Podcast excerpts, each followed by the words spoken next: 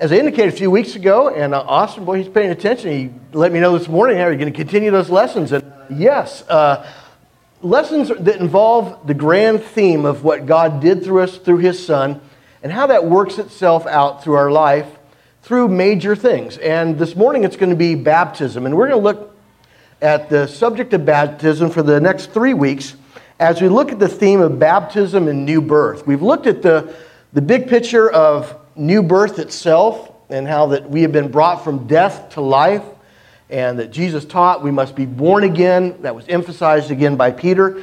And we're going to see that birthing process, if you will, a little bit closer. Um, go ahead and bring that up, Jay, if you would. We're going to look at living the basics, thank you, Jay, living the basics, power, and the future of biblical baptism. Baptism is not just something that happened at one point in our past or may happen sometime in our life, and then we just go on to other things from that. Everything we live out in our life points back to what happened when we were baptized. Because so much happened and so much changed. And the notes that you have this morning are simply the notes for this first lesson. Thank you, Audrey, for passing this out for me. Jesus said in John chapter 3 to Nicodemus, You must be born again. He went on to explain that one must be born of the water and of the Spirit. And we find in continuing New Testament teaching that being born of water involves that act of baptism. And then the Spirit of God comes into our life at that point of our baptism when we are saved. We're going to look closer at that by looking at one scene of a person being baptized. Go ahead and turn to John, uh, not times are not John, but Acts chapter 8. We'll spend almost all of our time this morning in that one place, Acts chapter 8. Let's first talk about the importance of this scene that we're going to see. First of all, it records the conversion of one person.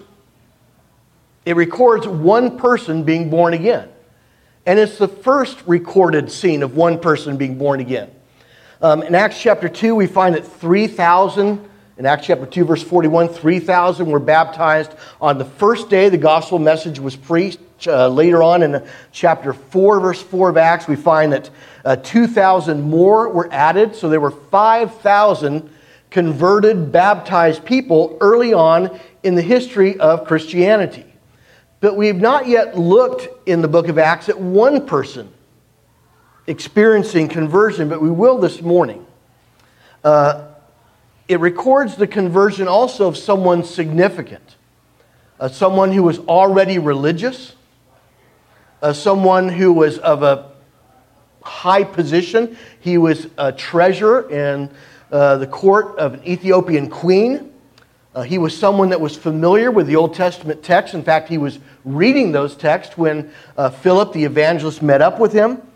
So his conversion is very significant. He was significant, not because he was a celebrity, but he's someone who was looking closely already at the things of God and will see that he needed to take it one step further. And he was the one that kind of led the way in the process, as we'll see. And then also in the scene, we find that it provides important details about conversion itself, especially what takes place at baptism. So we'll pick up in verse 26 in just a moment. First of all, the setting. Uh, we find the beginning of the Christian faith in chapter 2 when uh, 3,000 people are baptized. Chapter 4, there's 5,000 uh, the church has grown to. But then we find in chapter 7 of Acts this first church is being persecuted. It's being persecuted. The Jewish leadership is trying to clamp down on this movement, uh, just as they tried to clamp down upon Jesus. And they are beginning to persecute the first Christians. And the first Christians, instead of like harboring themselves underground, they spread out. They spread out. In fact, it says in verse 1 of chapter 8 on that day, a great persecution broke out against the church in Jerusalem and all except the apostles were scattered throughout Judea and Samaria. Godly men buried Stephen and mourned deeply for him, but Saul began to destroy the church, going from house to house. He dragged out both men and women and put them in prison. So here we find persecution on a whole scale level is taking place. The apostles stay right there in Jerusalem. But these early Christians will spread out, not to hide, but to teach in other places because it's no longer safe for them to stay there in Jerusalem. And one of those individuals is a man by the name of Philip. In Acts chapter 6, he was one of the early church that was chosen uh, to help out some of the widows that were being neglected at the time. So he was uh, a very faithful Christian at the time, and he goes out to teach. And what we'll see here in chapter 8, verse 26, is the angel of the Lord will speak directly to him. I want you to go to this place. Because here God has something in mind, that is, he will run into a person who we simply know is the Ethiopian eunuch. I want to begin reading verse 26. I just want you to let the text soak in. Uh, we'll read verse 26 through verse 39. And then we're going to look at eight important features, just briefly each one, eight important features about what we're seeing here in the conversion of one person that will carry on to our knowledge today. Verse 26 beginning. It says, Now an angel of the Lord said to Philip, Go south to the road, the desert road, that goes down from Jerusalem to Gaza. Verse 27 So he started out, and on his way he met an Ethiopian eunuch, an important official in charge of all the treasury of Kandake, or your versions might say Candace, which means queen of the Ethiopians. This man had gone to Jerusalem to do what? Worship. We'll pick up on that in a few moments and on his way home was sitting in his chariot reading the book of Isaiah, the prophet. The Spirit told Philip, Go to that chariot and stay near it. Then Philip ran up to the chariot and heard the man reading Isaiah the prophet. Do you understand what you're reading? Philip asked. How can I, he said, unless someone explains it to me? So he invited Philip to come up and sit with him. This is the passage of Scripture the eunuch was reading.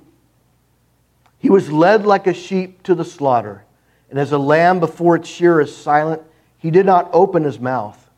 In his humiliation, he was deprived of justice. Who can speak of his descendants? For his life was taken from the earth.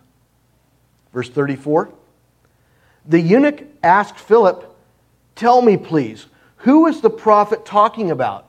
Himself or someone else? Then Philip began with that very passage of Scripture and told him the good news about who? The good news about Jesus. Exactly, Ricardo. Verse 36 As they traveled along the road, they came to some water, and the eunuch said, Look, here is water. What can stand in the way of my being baptized?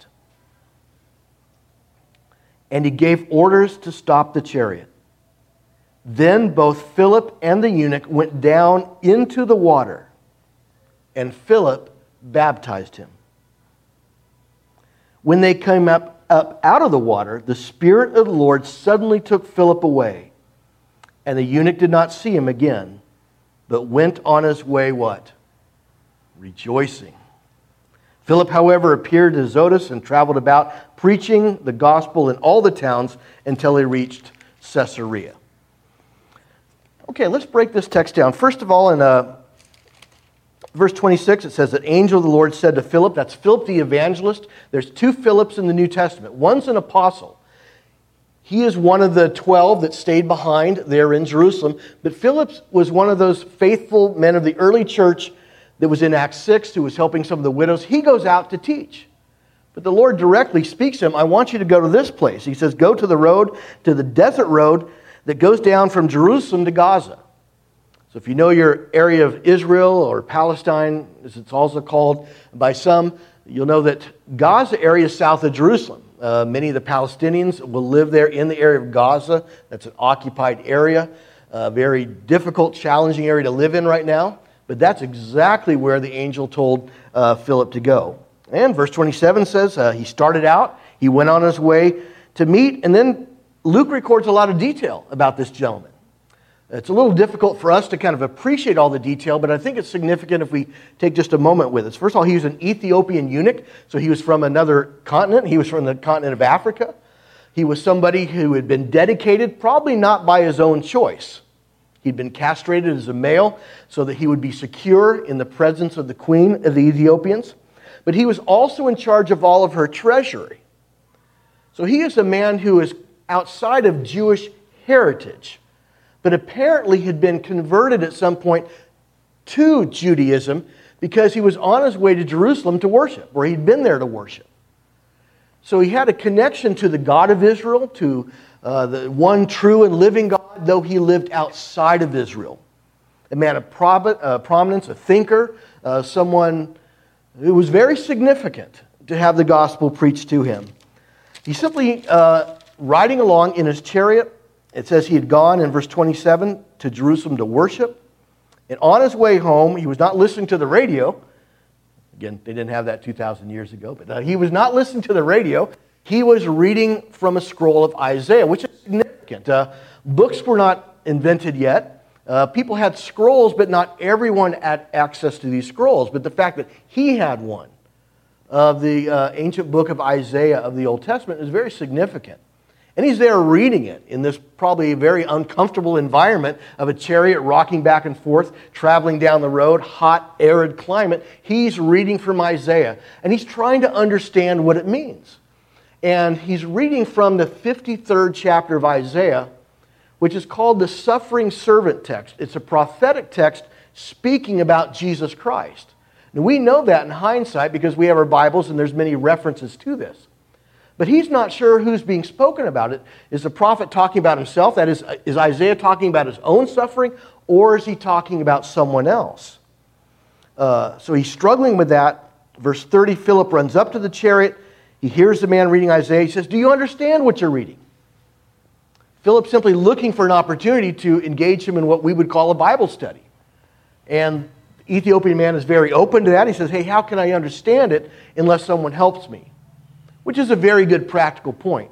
Not everything in Scripture is immediately understandable. And there's a lot of things that need a little extra work, or if someone could explain what some of these things are, it's very helpful. And the fact that he is starting at that position, that is a position of humility. Hey, I'm not sure if I can understand this unless someone helps me, implying that, hey, could you come up and help me? Uh, if you're asking me what I'm reading, do I understand it? He must be someone that could help. Uh, so it says in verse 31, he invited Philip to come up and sit with him. Verse 32 through 33 records that very part of Isaiah 53. Then verse 34, Philip asked, I'm sorry, the eunuch asked Philip, Tell me, please, who is the prophet talking about, himself or someone else? Verse 35, Philip starts at that very place and teaches him about Jesus. So I believe the connection would be that he said, Hey, this is Jesus being spoken about. Jesus' own death, crucifixion, that he's that suffering one whose life is taken from the earth at the very end of verse 33. And then apparently Philip goes on to talk to him more about who Jesus is and what he did. And in that very setting of simply traveling on the road from Jerusalem to Gaza, the Ethiopian man learns enough to come to the point where he himself asks about being baptized. In fact, he says, Luke records he came to some water, and he says, Look, here's water. Does anyone keep me from being, or does anything keep me from being baptized?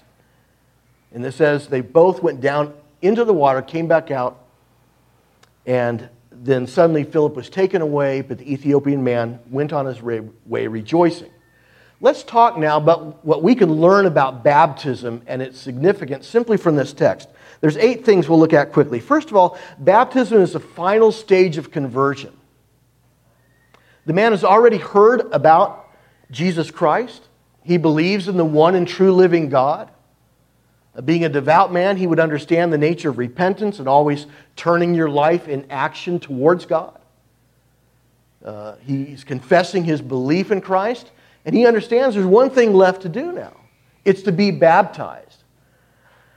And baptism is always presented in the New Testament as the final stage of someone's conversion process. Uh, no one is baptized prematurely.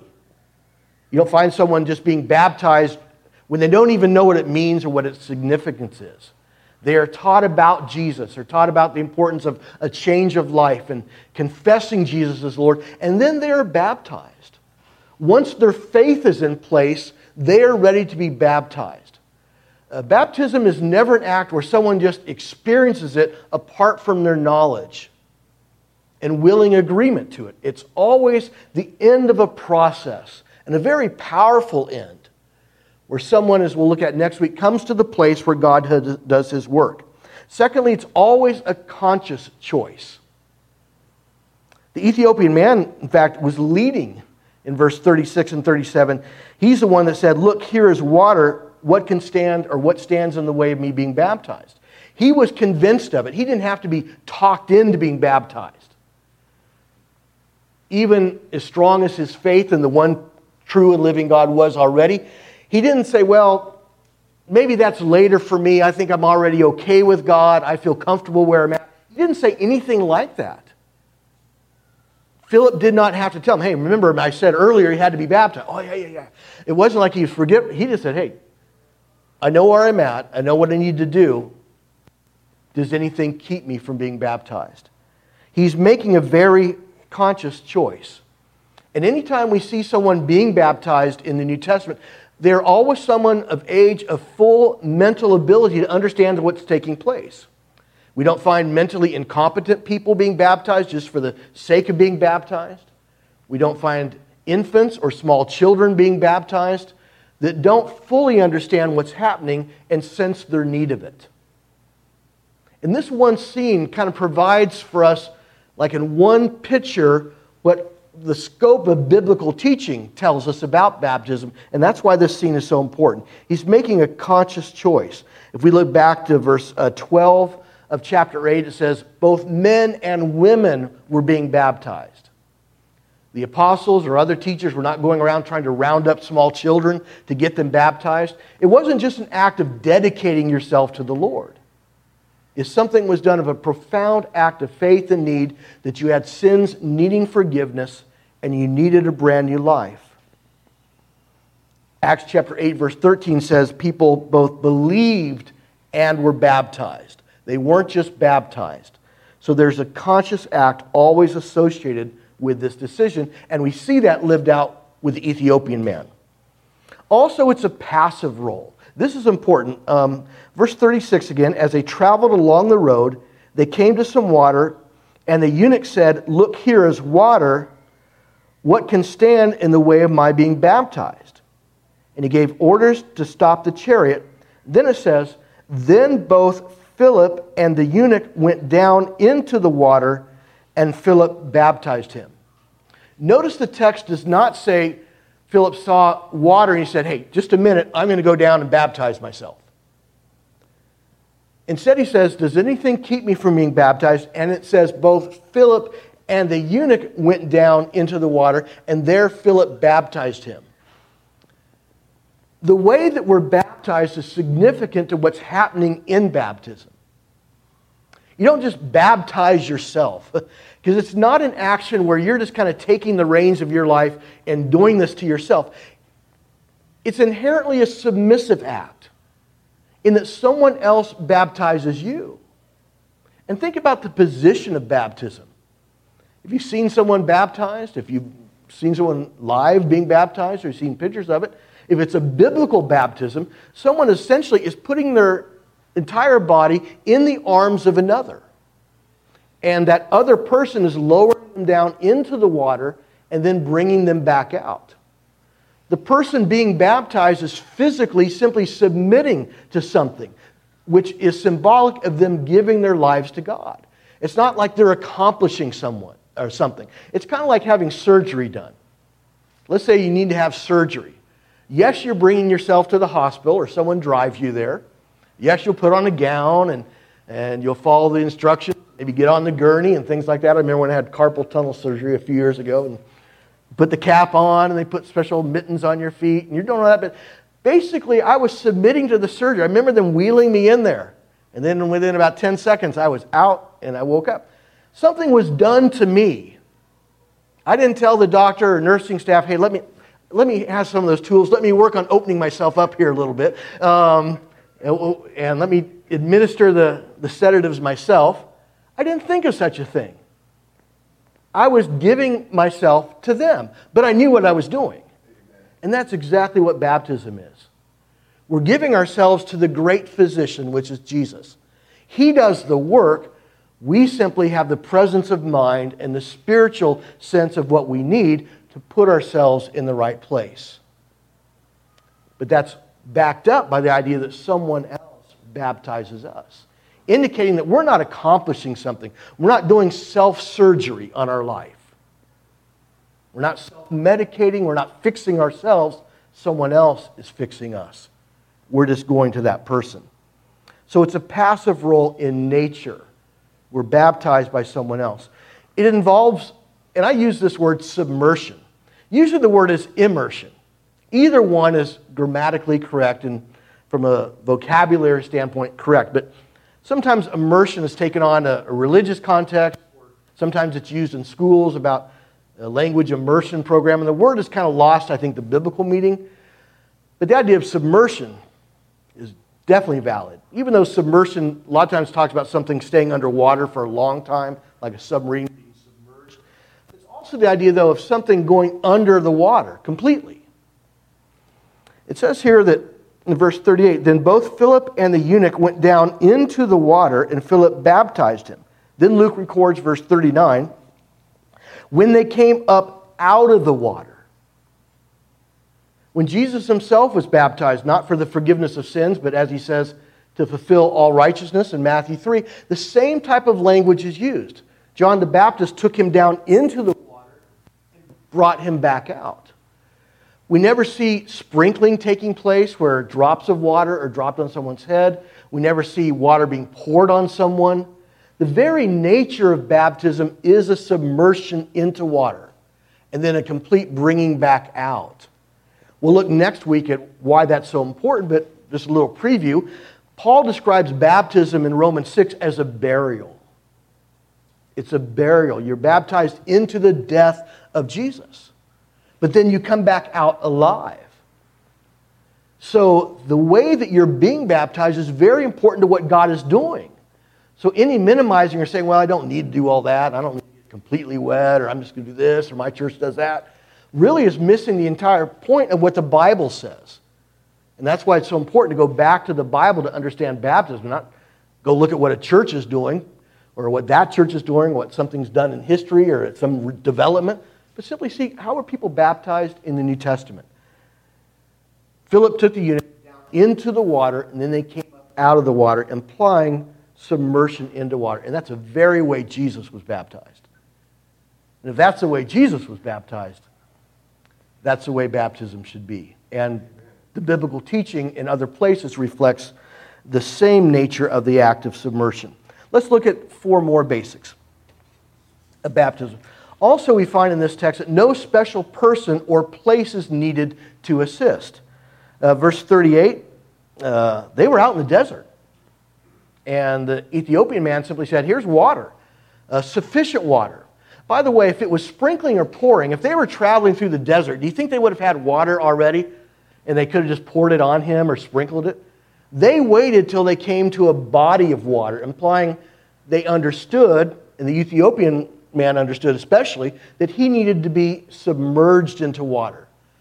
So they found some type of oasis, some body of water he could go completely down into it and then back out again. But it was in a desert. The Ethiopian man didn't say, Well, wait till I get back to the church building, uh, or let me go to the special religious place to be baptized. He just, the moment they found sufficient water, was baptized, implying that there's nothing special or magical about being baptized in a certain place. Even though many church buildings will have what's called a baptistry, and in the main sanctuary um, where New North is meeting, behind where the preacher stands, there is a baptistry. And, and people here have been baptized. It's a special pool, if you will, designed just for baptizing people. But people have been baptized in the ocean. I remember baptizing people in a pool at someone's home.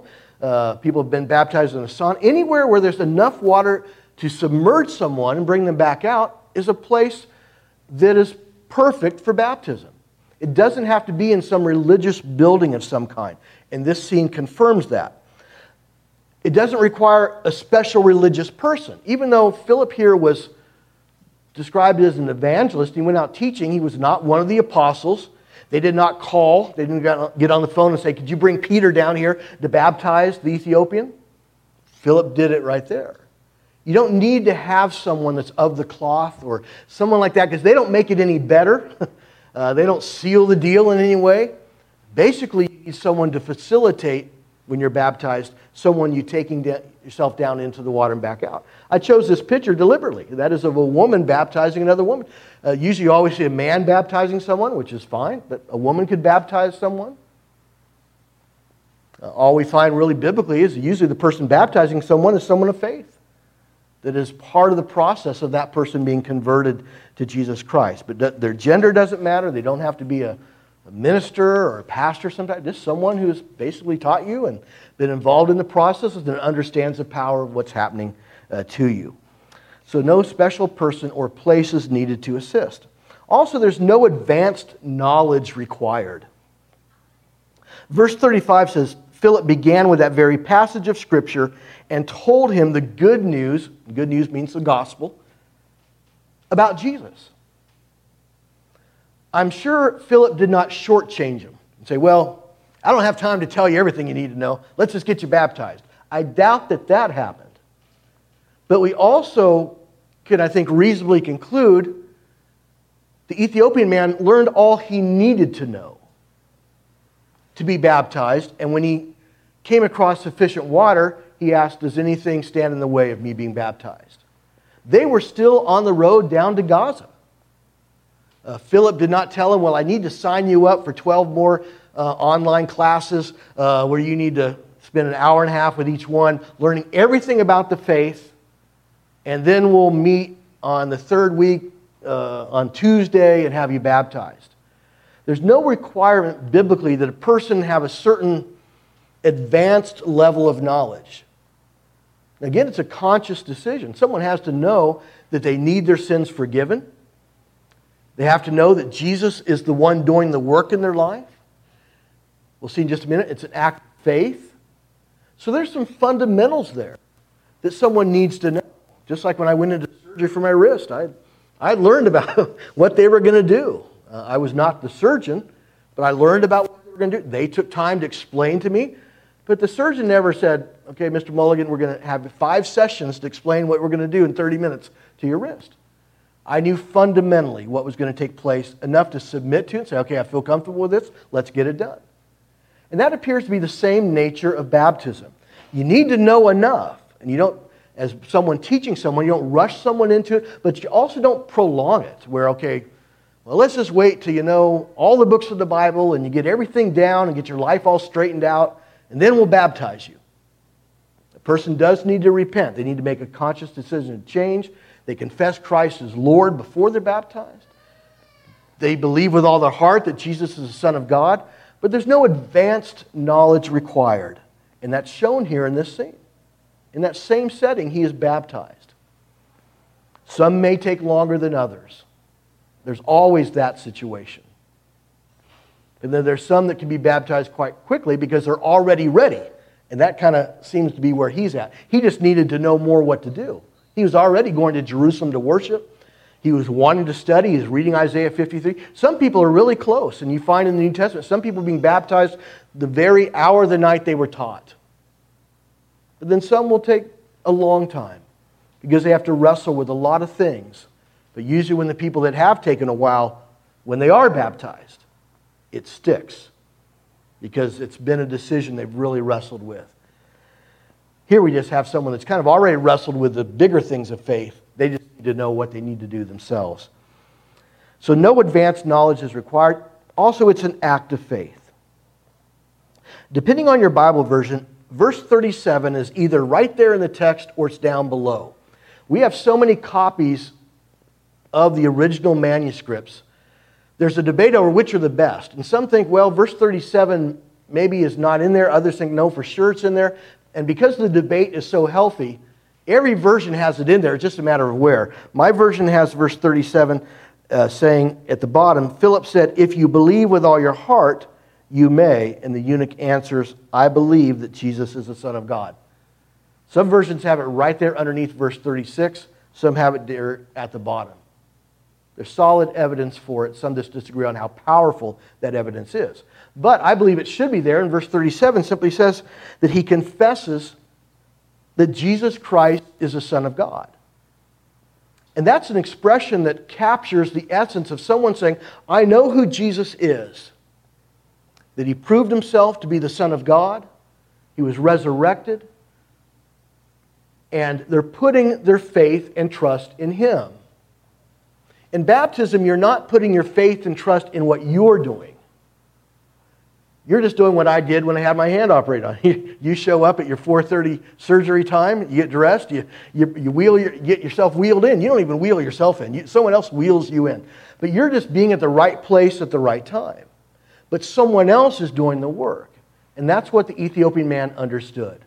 He believed that Jesus Christ was the Son of God. Baptism is inherently an act of faith. And if someone does not believe that they're putting their life in Jesus' hands and he's doing the work, they're just getting wet. Baptism has no magical power.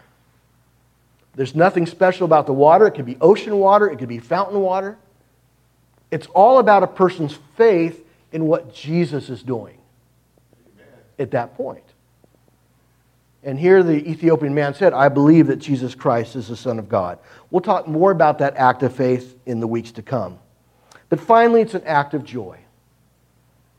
Baptism is an act of joy.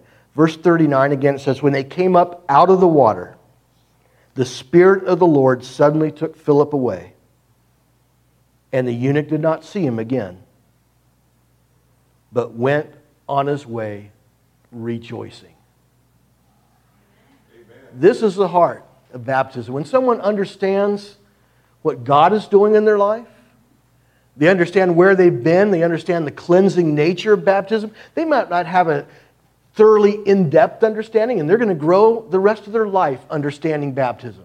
I'm still learning to appreciate things, though I was baptized relatively young. But you understand enough to know that you've been brought from death to life and that the old life, the old person of sin, the sins of the past, at that point, they are washed away. Peter taught in Acts chapter 2, verse 38 repent and be baptized for the remission or the forgiveness of your sins. A person needs to know that. They're not just doing some religious thing, but something is radically changing in their life. And when they sense that and they know where they've been, they know the roads they've traveled, they know things they've done that they rather forget but can't, and they need something done about it. When they understand that Jesus does the work and it's not them, but they simply came to the right place, they're forever rejoicing. My wrist was in a lot of pain until I had it operated on. Everything hurt, and I'm right handed, it was my right hand. But he told me this is going to work. We've had a lot of success with this procedure. Within a few days, I was back at school, working, typing, and it's been great ever since. I continued to rejoice, but I was so thankful within the first few days. Hey, they worked just like he said. And someone needs to be rejoicing when they're baptized. And that's why we join someone when they're, when they're baptized. We a lot of times we'll applaud because we're sharing their joy. When we're seeing them baptized, we'll sing a song at that time. We hug and congratulate a person, not because they've done something big and they've earned something, but we are applauding their decision to submit themselves to God. And God has now made this great change in their life. And usually, when someone's baptized, they're either just rejoicing with sheer jubilation. Sometimes a person is just in tears as all the emotions, knowing what just happened, come out. Yeah, it's that. Sometimes it's simply a, a great sense of relief that they've done what God has called them to do. They've submitted. And an Ethiopian man, even though he's already real religious, reading Isaiah while he's traveling down the road, he knew now that he was where God wanted him to be and he had the forgiveness of sins he probably always longed for. And Philip told him about that. So we see here eight very important, you could call them details or you could call them features in one scene of one person being converted to Christ and what their experience with baptism and conversion was like. And other texts in the New Testament reinforce these very things that we see here in Acts 8. So, this is probably one of the best places to start if you're ever approached by someone about baptism or you're wondering um, about baptism yourself. And a lot of people struggle. Well, I, I was baptized as a baby, I heard, or I was baptized as a little child, I didn't know what was happening. And as people re examine their life, you may, when you're baptized, not have known everything you wish you had known. And probably the Ethiopian man would say that I learned a lot more later on. But he knew enough to say, Here's water. What can stand in the way of me being baptized? Sometimes we're uncertain. Sometimes we just need to go back to the biblical text. Other times we might need to examine have I been baptized biblically uh, at all? And that's where you have the opportunity to do just like what Philip did with the evangelist. Talk to someone that can walk you through it. Sometimes we just need to be reassured of what we've done, that that was the right thing, because maybe we've forgotten. Time has taken its toll. We just don't remember what we remembered. Uh, things like that. Other times, maybe it was not a true baptism to start with. But the beautiful thing about this life and the beautiful thing about our God, that the Ethiopian man could say that's it's exactly true now, that you have the chance in this moment to do the right thing. And that's exactly what he did. He didn't rest on the laurels of what he'd been in the past. When he saw, hey, I need to do this, let's do it. He wanted to be baptized for the forgiveness of his sins and did so the way he was instructed by someone who was specially directed by God to show him. What a beautiful scene. And may this scene be duplicated in our lives and with those that we teach. And may we always go back to the Bible because so many people have had other experiences that are shaped more by a church's tradition or by what they've been told or by what they did when they were or had done to them when they were a baby that had no idea about. And that was done for reasons that are not biblical. We always have the chance to re examine and do the right thing now. We're going to sing a song in just a moment to always encourage someone to take big steps like this if someone needs to be baptized or wants to be truly baptized. Uh, that can always happen. The song is designed to encourage, but it's also just a song to encourage us to be faithful to God wherever we're at. If you've already been baptized, but it's always a process of renewal, this song that we sing at the end is designed to renew us, to establish again this great faith that got started in our lives, to carry with us the rest of our lives. However, this song works in your life, let it do its work, that Christ might reign in your life and that you might be brought from death to life and live that out continuously.